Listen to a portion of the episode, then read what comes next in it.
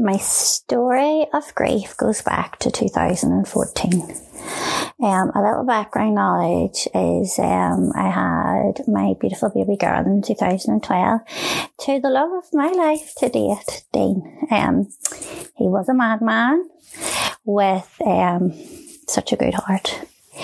He, when he entered the room, he had that energy, that presence about him that just, just could hold the room. Um, but unfortunately, through his alcohol and drug abuse, I had seen things. As I told, it was taking on my mental health, as I knew mummy was not good. I felt I got to the point where I could do no more for him and had to let him go. Personally, I thought this would be the kick up the bum. He needed a change. Um, don't get me wrong, I am no angel. And before my baby um, came along, I was that big partier too. We were on the same wavelength. But obviously, things had to change for me as a mummy, and my baby came first. The most precious little girl I had ever been given. Little gift, should I say. Um, as I say, I thought this would be the kick in the bum he needed. But like a lot of drug users, he spiraled in the opposite direction. He got into trouble with the police and ended up in jail for six months. My mindset was, yeah, I can't let Summer be a part of this. Like, I just didn't want my baby girl growing up thinking, oh, my daddy's in and out of jail or whatever. So I kept her away through that time. Um, I went into full protection mode.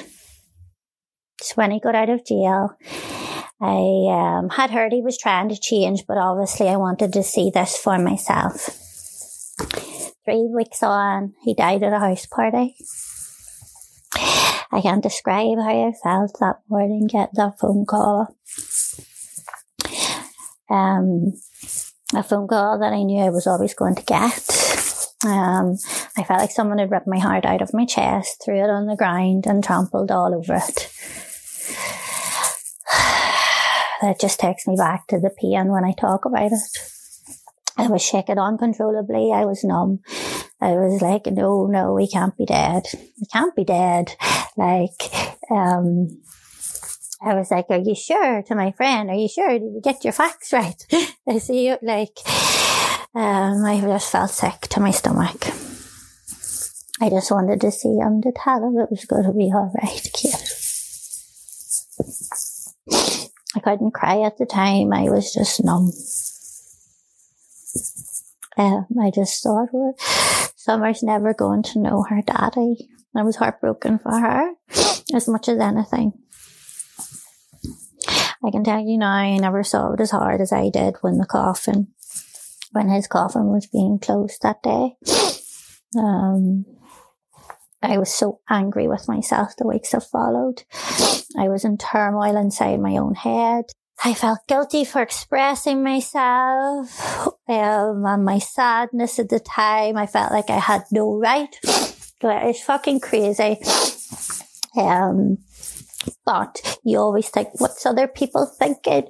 I loved him so much in my heart and I regretted, the regret consumed me at the time.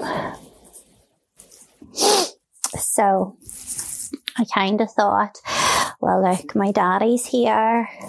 He can be Summer's meal model. Model. He was 55. So I thought we would have him for a long time to come.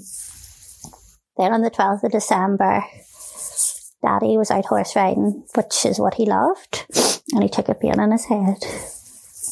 It was a brain hemorrhage. Um, he was kept on life support for a week, and they switched life support machines off on the 19th of December 2014. Another week of complete heartache. Again, so much regret. I never got to say that I love you, Daddy. I am so grateful for everything you have did for me, Daddy, that I have longed to say my entire life. Um, I was still numb from Dean dying.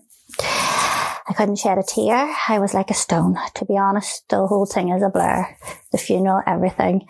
I kept the head down and just got on with it. I want to say I'm so grateful for the people that paid their respects. I just, I just can hardly remember. I was dazed.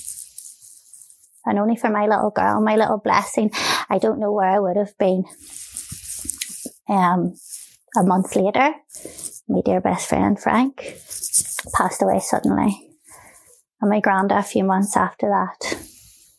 Don't ask me how I got through this, but I did.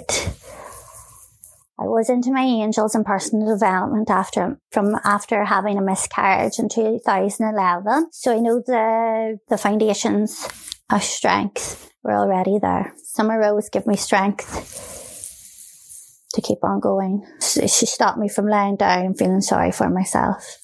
I really did not, I really did not give myself any time to heal. None. To feel the emotions. In fact, I stopped feeling any emotions at all. Every time anything traumatic happened, I couldn't react. I was still numb from Dean's death. So I threw myself into my work, my business, going out, telling everyone I was fine, drinking way too much at the weekend, burnout, repeat, repeat, repeat, with an eating disorder through in there, which reared its ugly head at times throughout this time. I was not happy. My brother became very distant. I never heard from him. And my mum and my relationship was horrific. It just worsened after daddy died. I always dabbled in and out of my spiritual path. My little rituals were always there, on and off. I started to slow myself down in 2019. Things started to release. But it wasn't until this year when I was made stop everything because of the global pandemic that the real shift occurred.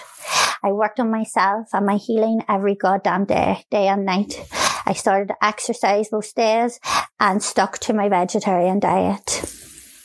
I can count on two hands the amount of times I have consumed alcohol this year. So this was massive, massive shifts and improvements in every area of my life. What I would say to anyone suffering from grief, stop where you are when it happens. Face your emotions. Take your time don't let outside influences influence your process in any way. It is a personal journey to you. I would highly recommend speaking to someone.